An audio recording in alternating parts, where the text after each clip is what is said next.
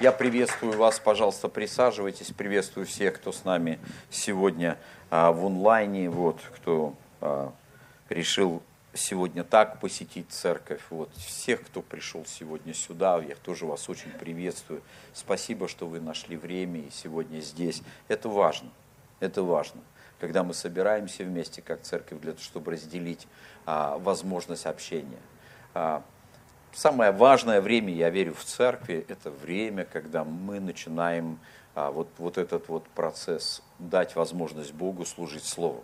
Вот нужно нам, нам в сердце, чтобы Бог, а, чтобы внутри нашего сердца была такая атмосфера, куда Бог мог бы посеять свое Слово, и оно принесло бы плод. Это очень важно. Чтобы была такая атмосфера, потому что в Слове Божьем содержится все – если вы услышите Слово, если вы примете его, растворите его верой, оно принесет плод в виде определенных, восполнения определенных нужд, в которых вы, быть может, нуждаетесь. Бог много раз проговаривает. Обратите внимание, когда а, Иисус ходил по земле, как Он исцелял больных? Словом. Как Он воскрешал мертвых? Словом. Он говорил Слово, это Слово срабатывало. И люди, они а, получали желаемое даже далеко за пределами своих ожиданий. Сегодня Бог не изменился. Бог вчера, сегодня и по веки тот же. Аминь. А, не смог отпроситься у идеи повторить некоторое слово из прошлого, да, вот, хотел что-то новое, всегда хочется новое, но Бог как-то вернул назад мысленно порассуждать на тему, о чем мы уже говорили. Но а, что-то все равно прозвучит в особом каком-то определенном таком акценте, и я верю, важном для нас именно сегодня. И я бы хотел поговорить на тему, которую я назвал «видеть невидимое». Мы когда-то говорили об этом. И вот, а, когда размышляешь над этой фразой, ты понимаешь, какая-то такая, ну, скрыт какой-то а, такой, знаете, а, какой-то подвох, как увидеть невидимое, если его не видеть, как его увидеть, да? И это какой-то такой некий парадокс для нас с вами. Но, тем не менее, а, я верю, что это очень важно для каждого из нас, для каждого человека вообще в целом. Для меня самые, наверное, такие а, хорошие идеи, когда мы говорим не о том, что важно для нас, как для верующих людей, а что важно для нас в Библии, как просто для людей. Потому что этим мы сможем делиться с теми, кто рядом с нами. Может быть, в этом как раз и кроется решение тех проблем, от которых они страдают. Мы как советники, как люди, которые можем для них быть определенным проводником к миру восполнения нужд. И Бог дает нам слово. Вот знаете, а, очень часто Бог дает слово даже не для нас, для тех, кто рядом с нами, чтобы мы взяли это слово, понесли и поделились этим словом. И это важно. И когда ты делишься этим словом, именно в этом процессе и сокрыт процесс восполнения твоей нужды где-то тоже – Бог видит. Бог видит твои нужды, Он восполнит их, Он благословит. Помните про ветвь, которую, которая приносит плод? Он написано, Он ее очищает, Он что-то делает с этой ветвью. И способность видеть невидимое, я думаю, что в большей степени здесь я бы хотел сказать не о том, что увидеть что-то вообще невидимое, а в очевидном увидеть немного больше. Способность увидеть больше, что Бог хочет тебе открыть. Бог много раз, обращаясь к своему народу, особенно к своим служителям, говорил, что ты видишь? Помните, что ты видишь, Иеремия? Он говорит, вижу, вижу а, а, как бы жезл миндального дерева рассвешиваю. Он говорит, правильно ты видишь, правильно, потому что я бодрствую над словом своим, чтобы оно вскоре исполнилось. Что видишь ты, как верующий человек? Вот что видишь? Иногда мы можем ничего не видеть. Такое случается с нами. Иногда наши глаза закрываются, и иногда мы, может быть, не видим даже очевидного. Иисус много раз видел некоторые вещи совершенно а, иным образом, нежели как видели люди другие. И вот это важно. Ведь где-то эта способность вот, видеть в очевидном немного больше или видеть немного что-то по-другому. Верующие люди по-другому смотрят на некоторые вещи. И мы вообще призваны смотреть призван смотреть именно так, как Бог нам открывает. Потому что сегодня мы живем в мире, в котором а, даже опасные вещи, вещи, которые а, ну, вообще для человечества являются прям, ну, ну, вот, ну, прям разрушительными, да, иногда воспринимаются как что-то что нормальное, как норма жизни. И это прям усиленно проталкивается так, что для многих людей вот эти вот ядовитые, токсичные вещи становятся приемлемыми. Они уживаются в обществе, растворяются в культуре, становятся каким-то культурным наследием. Вот, допустим, например, безбожие, в котором живут многие люди. Они думают, что Бог им не нужен. Но когда они попадают в проблемы, когда попадают в ситуации, что они начинают делать? Боже, помоги. Они взывают к Богу. И а, вопрос всегда, для меня был всегда это вопросом, да, твоя нужда в Боге, она только сейчас возросла до такого уровня или была всегда? Она была всегда. Просто вот эта ситуация ее актуализировала. То есть она стала актуальной. На этот момент все лишнее. Никто не думает, да, как бы, ну, когда, скажем, попал в проблему о том, что он утюг не выключил, да, или там мало зарабатывает. Он, да, он думает совершенно о другом. Он думает о помощи извне, о Боге. И вот это важно. И вот эта вот способность видеть по-другому, это очень важно. Вот смотрите, Иисус, когда смотрел на Иерусалим, в котором кипела предпраздничная суета. Это были предпасхальные дни, и люди готовились к празднику, готовились отмечать Пасху. И в храме много было суеты, и вне храма много было суеты. На базарных площадях люди покупали все необходимое. То есть была толчая. В Иерусалим прибывал народ с разных близлежащих мест, чтобы отпраздновать Пасху возле Иерусалимского храма и так далее, и так далее. Иисус, глядя на всю эту картину, которую видели люди своими обыкновенными глазами, стоял и плакал на Илионской горе. И он говорил такие слова, Иерусалим, Иерусалим. Сколько раз я хотел, как птица птенцов, собрать вас под крылья свои, но вы не захотели. И вот ныне оставляется дом ваш пуст. Что видел Иисус? Иисус видел то время, когда придет жестокий император Тит, разрушит Иерусалим, сожжут, как бы разрушат храм, сожгут храм, убьет много народу, убьет младенцев, убьют, погибнут много людей за свое безбожие. Он это видел, и он плакал об этом времени. Вот это очень важно, друзья. Вот это вот видеть невидимое. Почему это так важно? Вот почему важно вообще говорить об этом в церкви, да? Почему очень важно говорить об этом людям, людям верующим? Что в этом такого, да? Вот. И вот даже неверующие люди. Есть такой человек, э, он баскетболист, известный баскетболист. Кто-то увлекается баскетболом, нет? И звездным баскетболом. Ну, мы, мы немного другие, мы футболом, да, больше. Вот. Если бы это был футболист, вы бы сейчас сказали, знаю, знаю такого, да, вот. А баскетболиста вряд ли, потому что это как-то не наш вид спорта, да, вот. То ли мы не такие высокие, да, вот. Ну, как-то не ужился у нас, вот. По-польски, по-польски баскетбол кошиковка, да, это такая корзина, кошек, вот.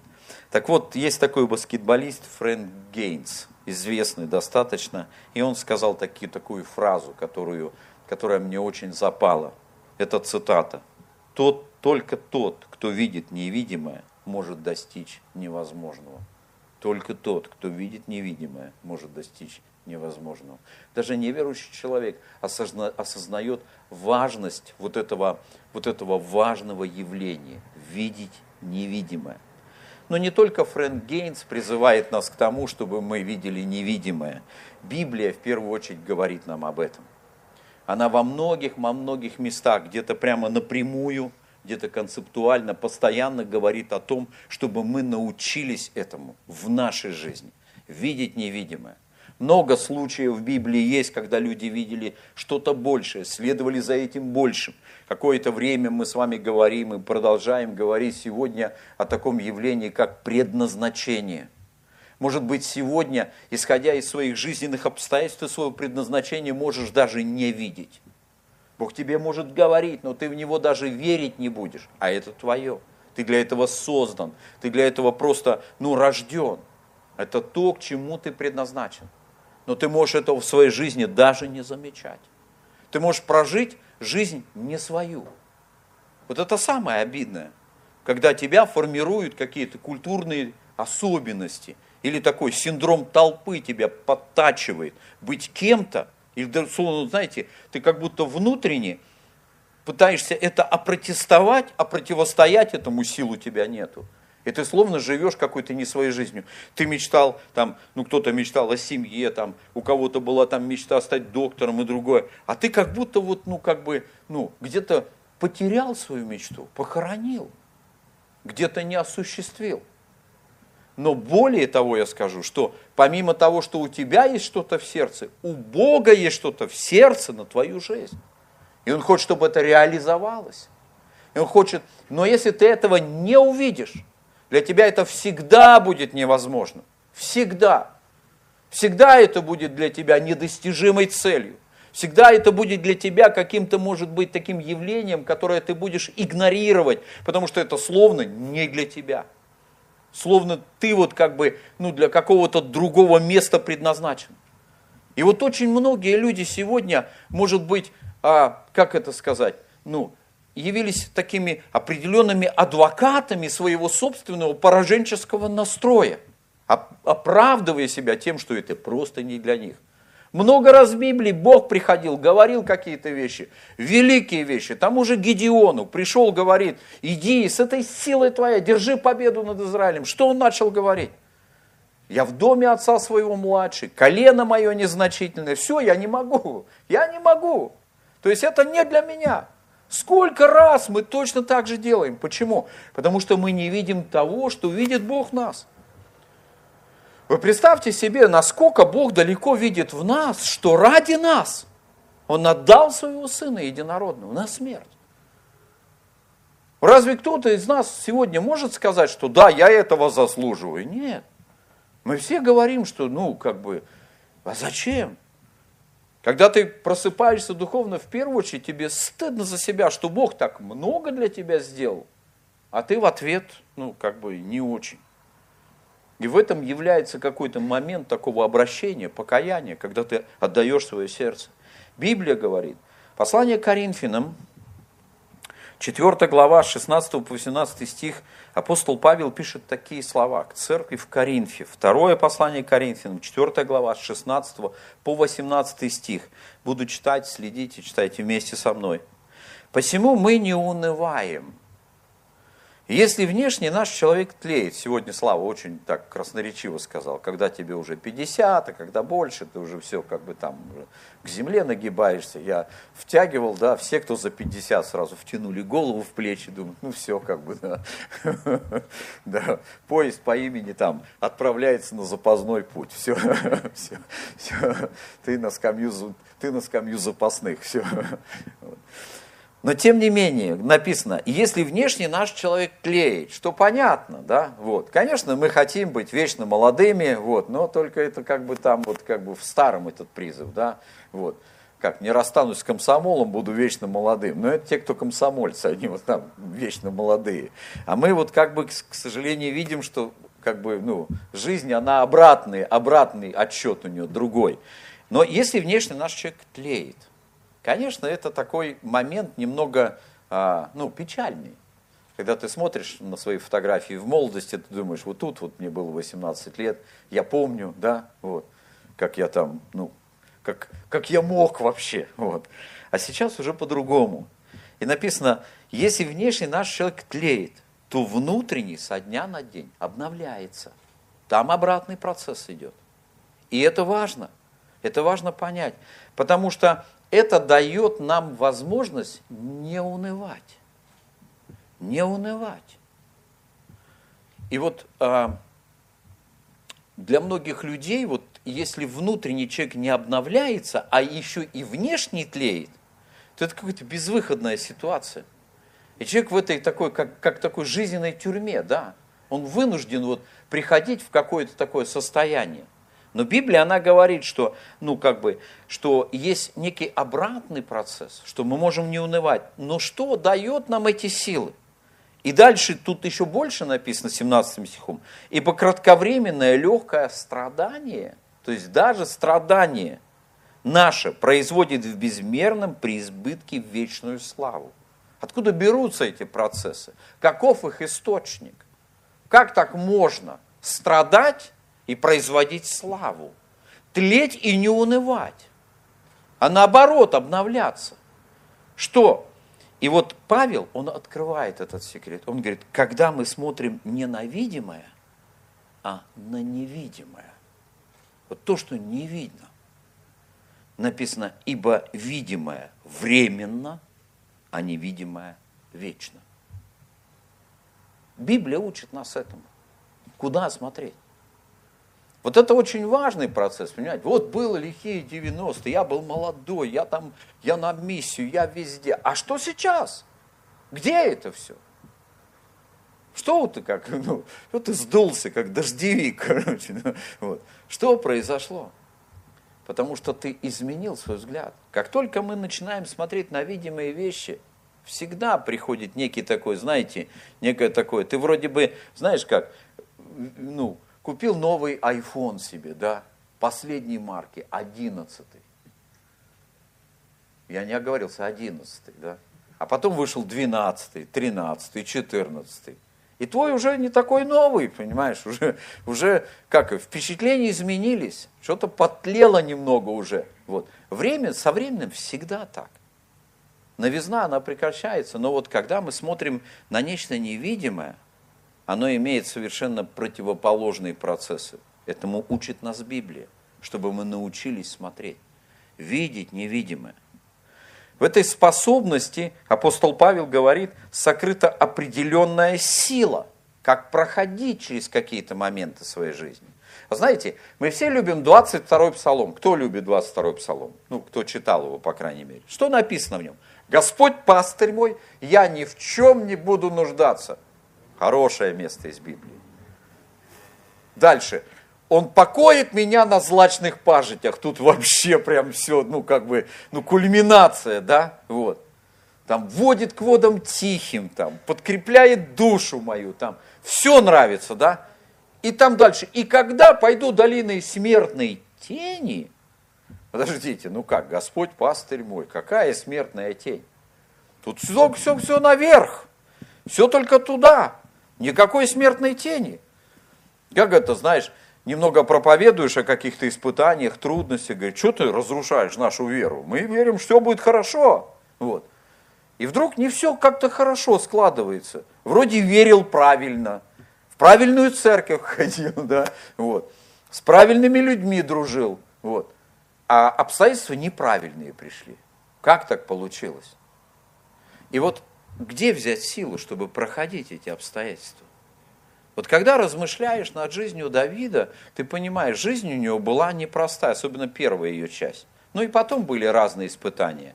Он и с внутренними какими-то проблемами сражался, да, и с внешними врагами сражался. И он находился в постоянном борении. Вроде, вроде любимец Господа.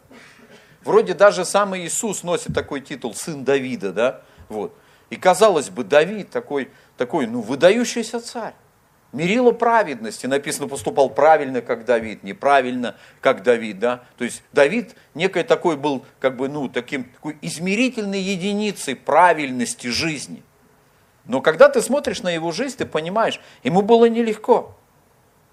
Как все началось именно с того момента, когда его помазали на царство. Ему было трудно. Вот как он, как он смог, пройдя через все, сохранить веру?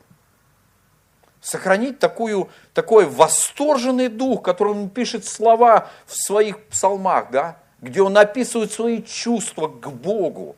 И там просто все прям сквозит какой-то страстью, каким-то желанием. Она не угасла, ничто не угасило. Иногда здесь бывает, знаете как, ситуация какая-то не по-твоему сложилась, все, у тебя уже баллоны сдулись, ты уже все, ты в церковь не ходишь, там уже любви нету, там у тебя уже, там у тебя уже нет ни братьев, ни сестер, там тебя не понимают.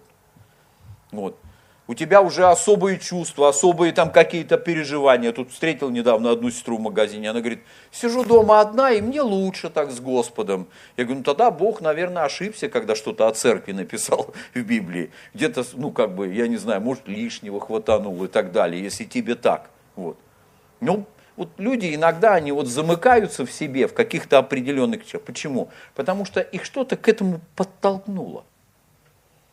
Их что-то сподвигло к этому принять решение. То есть они приняли это решение под давлением, неправильно. И от этого их вера начинает страдать, разрушаться. Но на Давида тоже давили обстоятельства. Но как он сохранил свое? И он однажды пишет в псалмах такие слова. Я всегда видел перед собой что? Господа. Не поколеблюсь. Даже тогда, когда его было не видно. В обстоятельствах. Когда его собирались побить камнями, когда за ним гонялся Саул, когда за ним гонялось Саулово войско, когда ему приходилось прятаться, притворяться безумным, много проходить разных процессов в жизни. Написано, но он всегда видел перед собой Господа.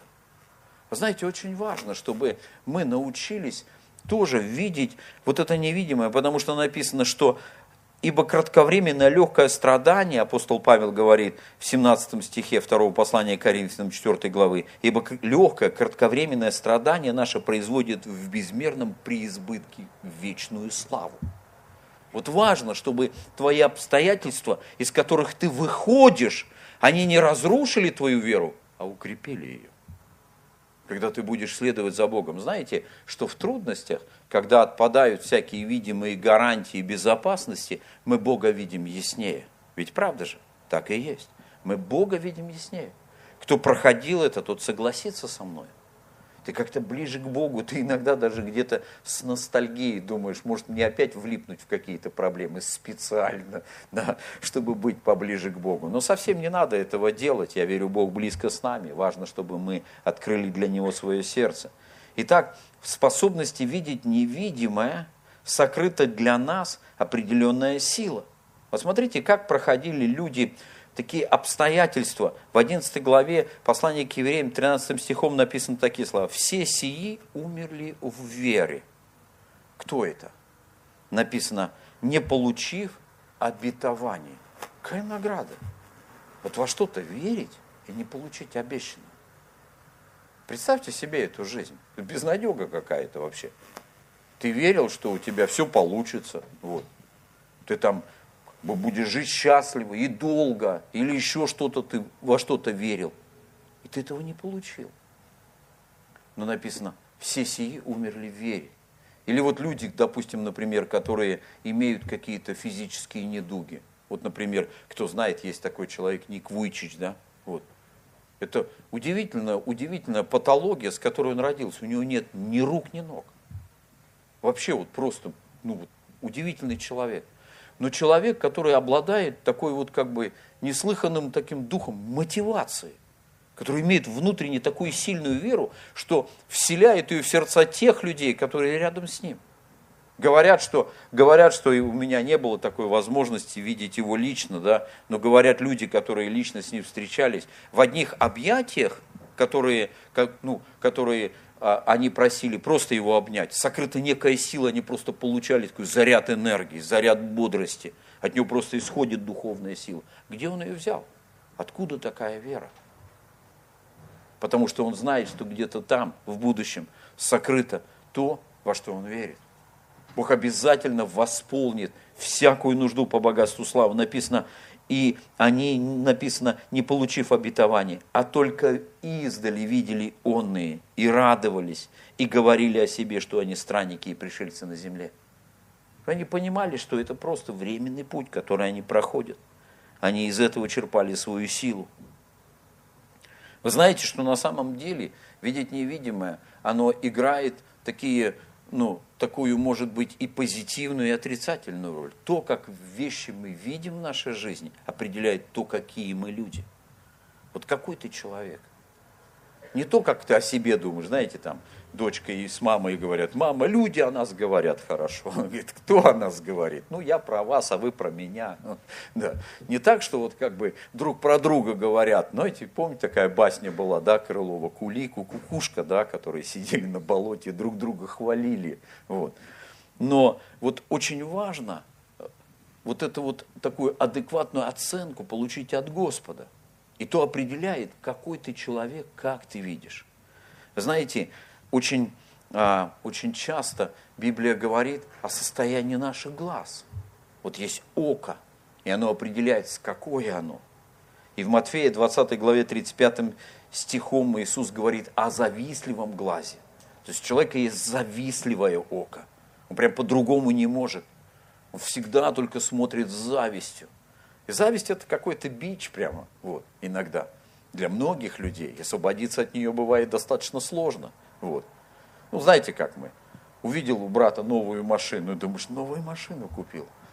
Вроде еще вчера говорил, денег нет, а тут ну, как-то вот какой-то финансовый прорыв, и все. И у тебя сердце не на месте. А он говорит, да не новое, это бэуш, а бэушное, да. ну пусть Бог благословит тебе, да. легче стало сразу, сразу отпустило, понимаешь. Есть такая украинская пословица, там, сдохла в мене собака, хай сдохне и в суседа тоже. То есть пусть у соседа сдох... легче станет переносить обстоятельства. Это зависть, она так работает, завистливое око. Это очень плохо. Смотрите, что говорит Иисус а, в Матфея в 6 главе 22-23 стихом. Евангелие от Матфея, 6 глава, 22-23 стих. «Светильник для тела есть око». Вы никогда не задумывались, почему Бог избрал такую, такой способ донесения слова через написанное слово? Почему Он так хотел слово написать? Знаете, что эпоха написанного слова началась с каменных скиржалей. До этого не было написанного слова. Было устное, люди передавали друг другу, устные предания. Как они встречались с Богом, как они видели знамения, как что. И вот только Моисей на горе Синай первый получает 10, вот этот деколог, 10 заповедей. Это было впервые написано слово. Почему Богу было важно написать? Чтобы люди глазами взаимодействовали с написанным, чтобы они видели. Позднее появилась Тора, да, потом появились свитки, манускрипты, люди писали, писали. Специальное было, специальное было движение, даже вот есть, есть такое, ну, были такие люди, которые имели право переписывать священные тексты, их называли масоретами, они переписывали, только они имели на это право. И до сегодняшних дней до нас донеслось Слово Божье. У нас сегодня и из Библии, и из гаджетов, отовсюду мы просто глазами взаимодействуем с написанным текстом. Почему так важно? Потому что от этого наше око, оно очищается. От этого очищается сердце. И потом происходит некая такая, знаете, как бы, ну, такое очищение нашей жизни. Такая просто как бы, ну, такая санитарная обработка всего, что есть вокруг наших обстоятельств и мы начинаем чувствовать себя лучше. Это важно, это очень важно. И Иисус говорит в 6 главе, светильник для тела есть око. Итак, если око твое будет чисто, то и все тело будет светло. Если же око твое будет худо, то и все твое тело будет темно. То есть в твоем теле внутри будет темно, будет тьма. Смотря куда ты смотришь. Очи определяют многое. Светильник для тела – это как окно. Это очень важно. И я сегодня говорю не на то, на что мы смотрим, хотя это тоже важно. Хотя тоже важно, на что мы смотрим. Но важно и то, как мы на это смотрим. Как мы на это смотрим. И вот этот критерий определяет слово – и эта способность не просто вот, ну, видеть, видеть как бы нашими такими, ну, как бы физическими глазами. Это некий такой устойчивый критерий, который определяет наш взгляд. Помните, как написано в Библии? Написано, Господи, чистым очам Твоим не свойственно смотреть на злодеяния. Любые злодеяния Богу противны. Бог не смотрит на это. Не важно, что этими злодеяниями мы оправдываем. Бог на это не смотрит. Потому почему? Чистые очи, его светлое око. И я верю, что сегодня Он дал нам очи, чтобы мы были Его глазами. Чтобы мы смотрели, чтобы мы видели, сострадали, чтобы мы научились смотреть правильно, видеть невидимое, видеть правильно, как, как сказал он Иеремии. Откуда эта возможность берется? Как ее высвободить в нашу жизнь? Важность ее понятна, но как высвободить? Вот как, как получить способность видеть то, что хотел бы, чтобы мы видели, хотел бы Бог? Как это сделать? Первое, как это приходит, это а, способность в первую очередь приходит от Бога. От Бога. Знаете, а, видеть невидимое, оно высвобождает возможность Богу действовать в нашей жизни. Бог начинает действовать. Вот когда мы сегодня читаем Библию, есть определение веры в послании к евреям в 11 главе, там написаны такие слова с 1 по 3 стих. «Вера же есть осуществление ожидаемого и уверенность в невидимом. Просто уверены.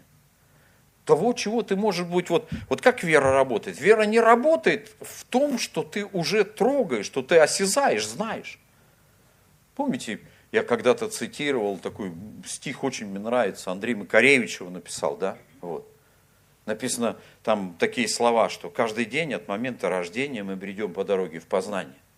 По краям расположены двери. На последней написано «знаю», а на первой написано «верю». И одной головой обладая, никогда не войдешь в обе двери. Если веришь, то веришь не зная. Если знаешь, то знаешь не веря. Все. Ты либо входишь в эту дверь, либо в эту. Мы вошли в дверь верю. Мы не видим Бога, но мы верим. Вот люди говорят, вот, ну там, я пока Бога не увижу, я не поверю. Не поверишь, не увидишь. А поверишь, увидишь. Увидишь Бога во всем, в невидимых вещах. Его так много вокруг. Просто, когда даже вот какой-то, ну, какой-то процесс попробуй отследи в жизни. Вот встань на какой-то точке на земном шаре и подумай над некоторыми вещами. Во-первых, эта земля не имеет никакого шнурка, висит ни на чем во Вселенной. И ты на ней стоишь тоже ни на чем, не держишься, не прикручен к земле. А может ты стоишь кверх ногами, ну хорошо, мы там на, наверху, а кто там внизу? Как они это не падают с этой земли? Вот сегодня 40% наверное или больше там, да, населения земли верит, что земля плоская. Никакая она не круглая. Какая круглая? Ты что, круглая? Вон, все, уровнем смерил, все ровненько. Вот. Какая она круглая, что, что сочиняет. Но этого мало. Земля вращается. И вращается, друзья, с немаленькой скоростью. И как у нас только волосы не развиваются. Да? Вот. Представьте, Земля вращается со скоростью 1630, по-моему, километров в час. Представляете, какая скорость? 1600, даже самолет с такой скоростью не летает.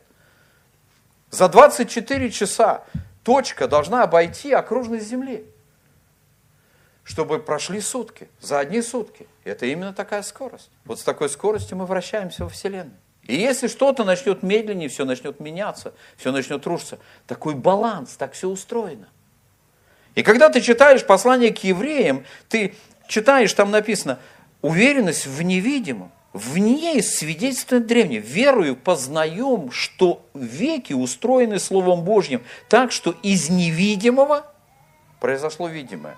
Вы знаете, а, я когда-то говорил и повторюсь, вот для того, чтобы понять величие Бога, нужно понять, как Бог сотворил землю. Первый, первая глава, первый стих книги Бытия звучит на еврейском языке так. Берешит бара Элухим. Начале Бог, да? Вот, сотворил. Слово сотворил, слово бара по- по-еврейски. Что это означает? Это означает процесс творения из ничего. Вот у него ничего не было. Вот скульптор, он берет глину или камень, он из чего-то создает, он творит, но у него есть материал. Художник берет холст, портной берет материал, да, то есть мы творим, там, допустим, например, там, я не знаю, там, вон, у нас Света занимается портьерами, да, она берет материал, она творит эти портьеры, она шьет, пришивает там всякие, ну, там, я не знаю, фольбаны интересные, там всякие элементы декора и так далее, и они становятся красивыми, но она это все берет, у нее есть материал, правда? И нет материала, нет творчества. Как это? Нет материала, нет портьеры, извините, да? нет денег, нет стульев. Да? Такая ситуация. То есть мы творим из чего-то. Но смотрите, как Бог творил. Как? Задайте себе вопрос. И сказал Бог, да будет так, и стало так. А где все взялось, вот это, что стало? А нигде, из самого Бога. Он творил из себя самого. Земля была безвидна и пуста. То есть ничего не было, была пустота, некий хаос, и вдруг Бог сотворил. И вот это вот так образовывается. И как это получает, как мы приходим к такой способности? В первую очередь, знаете, видеть невидимое – это такой суверенный акт Божьего действия внутри нас. Вот сегодня у нас причастие. Мы хотим дать возможность Богу действовать в нашей жизни, очищать, что-то производить в нас, в верующих людях, в церкви, в народе Божьем. Если в тебе Бог ничего не производит, подумай, ну, ну что с твоей верой? Вот если твоя вера ограничивается каким-то определенным религиозным ритуалом, который ты отправил, и дальше ничего нету. Бог не так хочет участвовать в твоей жизни. Он хочет гораздо больше делать. Он хочет некую, некий процесс запустить в тебе, но чтобы ты видел его руку. Вот подумайте, что пишет нам послание к римлянам в первой главе, 19-20 стих. «Ибо что можно знать о Боге явно для них». Это вот для людей, которые утратили возможность что-то видеть.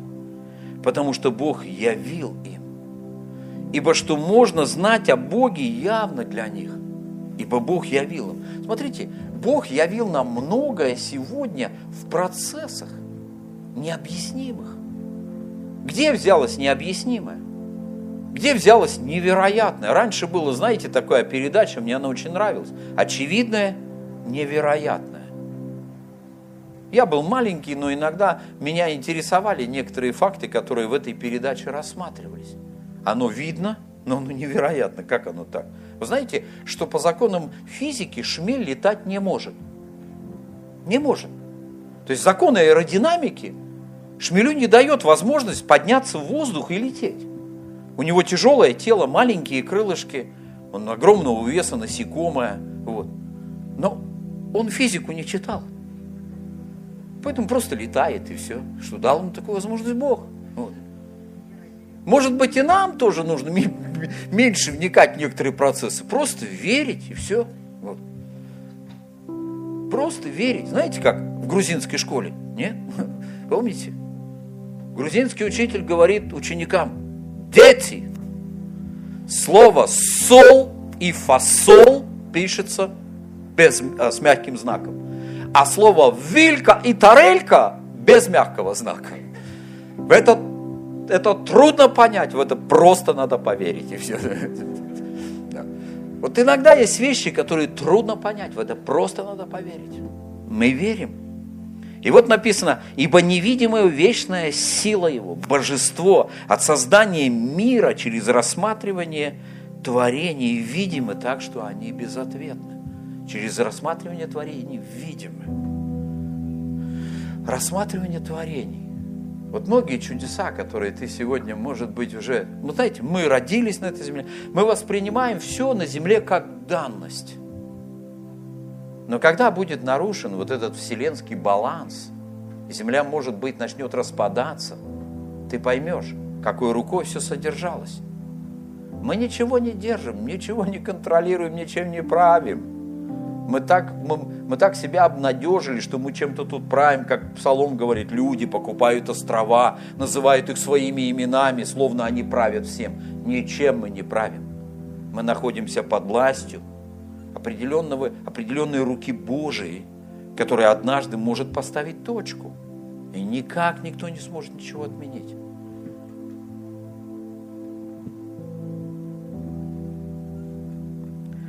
Как важно вот понимать, вот смотрите, что говорит 35-й псалом с 8 по 10 стих, написаны такие слова. «Вспомни о мне, Господи, благоволение к народу Твоему, посети меня спасением Твоим. Дабы мне видеть благоденствие избранных Твоих». 35, 105 псалом, простите, 4 5 стих. «Дабы мне видеть благоденствие избранных Твоих, веселиться весельем народа Твоего, хвалиться с наследием Твоим». Видеть благоденствие невзирая ни на что. 35-й псалом говорит, «Как драгоценна милость Твоя, Боже, сыны человеческие в тени крыл Твоих покойны, насыщаются от тука дома Твоего, из потоков сладости Твоих Ты напаяешь их, ибо у Тебя источник жизни, во свете Твоем мы видим свет». Во свете Твоем мы видим свет. Это способность от Бога. Бог может открыть наши глаза. Как когда-то Гиезию, который смотрел на безнадежность ситуации, когда видел перед собой тысячу сирийских солдат, которые пришли арестовать их вместе с Елисеем.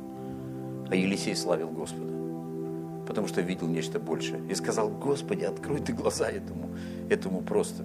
И написано, он увидел, увидел целую гору, усеянную огненными колесницами. Эта способность приходит от Духа Святого – Книга про Иаиля, 2 глава, 28-30 стих, это обетование Божие, которое он сказал через пророка, говорит такие слова. «И будет после того, излию от Духа Моего».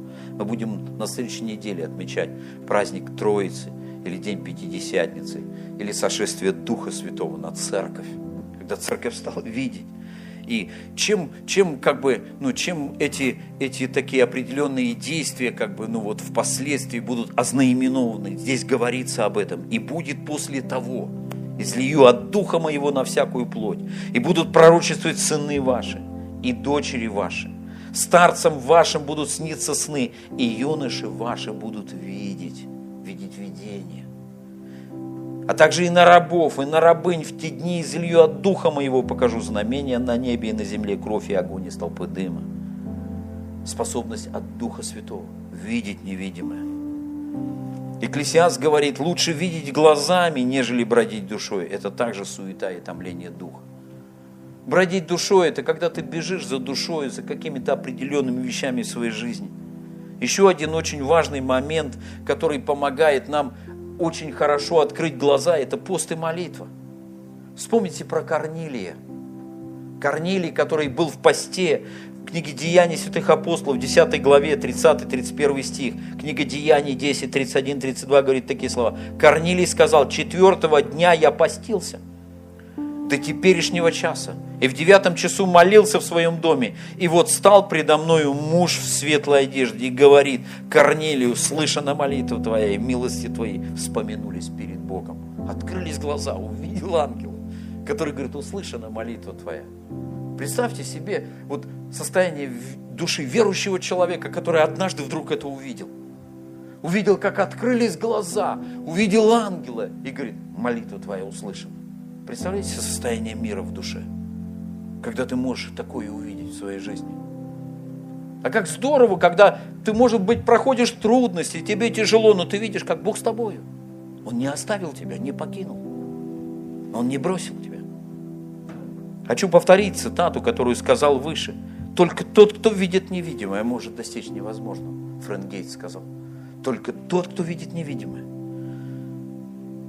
Как опасно перестать вот развивать эту способность или вообще ее утратить. Вот действительно просто бродить душою. Вижу, верю, вот с этим согласен, с этим не согласен, это плохо, это хорошо. И вот постоянно ходить какими-то определенными видимыми вещами. Сердце превращается в то состояние, о котором говорит нам а, книга Деяний святых апостолов. Вы знаете, что это место повторяется несколько раз в Библии. Это еще сказано в книге пророка Исаии ибо огрубело сердце людей сих, и ушами с трудом слышат. Это когда, знаете, ты пришел на собрание, и как вот, ну, такой проповедник, это как конкурсант какой-то, а вы как жюри. Хорошо проповедовал, молодец, справился с задачей, молодец. Пять. А как насчет сердца? Что коснулось тебя? Что туда проникло? В таком случае, если все понравилось лишь только в этой связи, я как забавный певец, как будто песню спел хорошую, вот и все. То есть это никак не сработало в сердце. И написано, сердце огрубело, ушами не слышат. Очи свои сомкнули, да не узрят очами, не услышат ушами, не разумеют сердцем и не обратятся, чтобы я исцелил их. А исцеление нужно. Исцеление нужно сегодня нам практически, можно сказать, каждый день. Мы живем в токсичной среде, что разрушает нашу веру, что оказывает влияние на наш дух. Мы не можем. Мы сегодня живем в мире противоборствующим, противоборствующим всем духовным ценностям. Мы думаем, что сегодня есть какое-то общество, которое якобы ставит в основу свою какие-то христианские ценности. Никогда. Все маскируется. И мы должны быть достаточно просвещенные внутри, чтобы это видеть глазами, чтобы осознавать значение своей борьбы за свои семьи, за свои дома, за близких, за родных, за город, в котором живем, за страну, в которой живем. Это важно. Это необходимо. Смотрите, что говорит еще одно место из Писания. Я им буду заканчивать, мы будем молиться, принимать причастие. Здесь место из книги Откровений – которое я хочу прочитать. С третьей главы. Здесь уже сам Господь говорит через апостола Иоанна на острове Патмос, и он посылает послание семи церквям. И вот что он пишет одной из церквей. Это Ладикийская церковь. Ладикия. Ладикия. И он говорит такие слова. Сейчас такой местности нет. Нет, она есть. Вот. Она в Турции находится. Да. Вот. Но как бы раньше она называлась Ладикия. И там написано, ангел Ладикийской церкви напишет, так говорит Аминь, свидетель верный и истинный, начало создания Божия.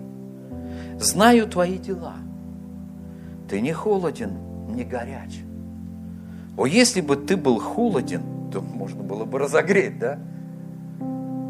Или горяч, что было бы здорово вообще. Но так как ты тепл и не горячий, не холоден, то я извергну тебя из уст моих какое жесткое слово.